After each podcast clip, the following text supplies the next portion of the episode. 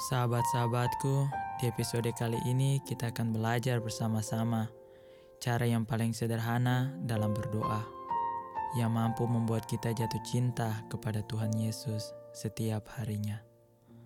Selamat mendengarkan. Sahabat-sahabatku yang terkasih, doa itu memiliki peranan penting dalam kehidupan kita setiap hari.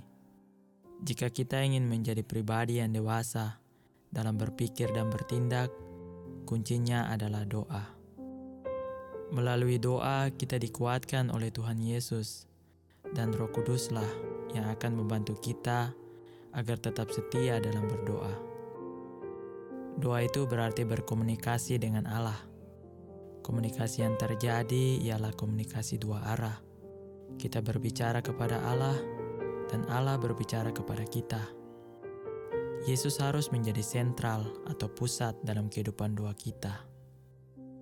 Mengapa kita mengalami kekeringan atau kebosanan dalam berdoa? Hal itu disebabkan sebab kita belum mampu memfokuskan diri kita kepada Tuhan Yesus. Yesus berkata, "Jika engkau berdoa, janganlah menggunakan kata-kata yang tinggi atau berbelit-belit." Apa maksudnya bagi kita? Maksudnya ialah Ketika kita berdoa, berbicaralah kepada Tuhan, layaklah seorang teman. Tuhan tidak melihat kehebatan kita dalam berkata-kata, tetapi bagaimana cara kita menyampaikan isi hati kita. Yesus berkata, "Jika engkau tidak merendahkan dirimu seperti seorang anak kecil, sesungguhnya engkau tidak akan masuk ke dalam kerajaan surga. Mintalah, maka akan diberikan bagimu."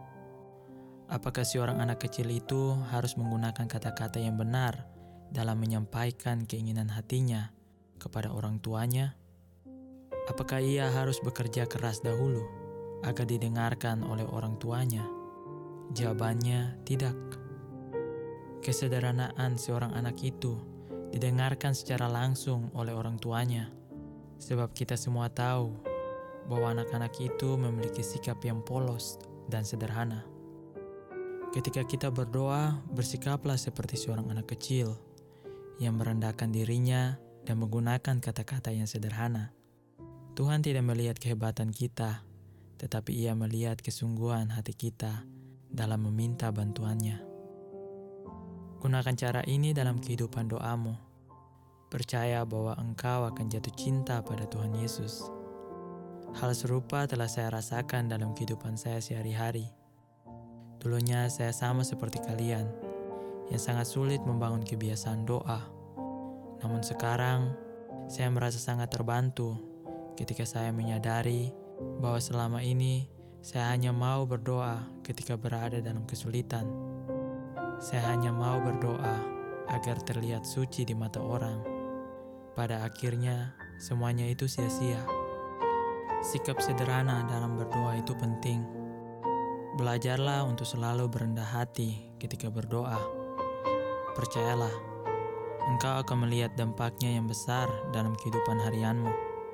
Engkau akan berpikir lebih positif, peka terhadap sesama, dan yang paling terpenting, bijaksana dalam mengambil sebuah keputusan. Harapan saya, semoga melalui renungan singkat ini, hati kita dipenuhi oleh kebahagiaan Tuhan kebahagiaan yang sejati yang tidak pernah kita rasakan dalam kehidupan ini. Kebahagiaan di mana kita merasa jatuh cinta kepada Sang Pencipta. Terima kasih sudah mendengar. Tuhan Yesus memberkati.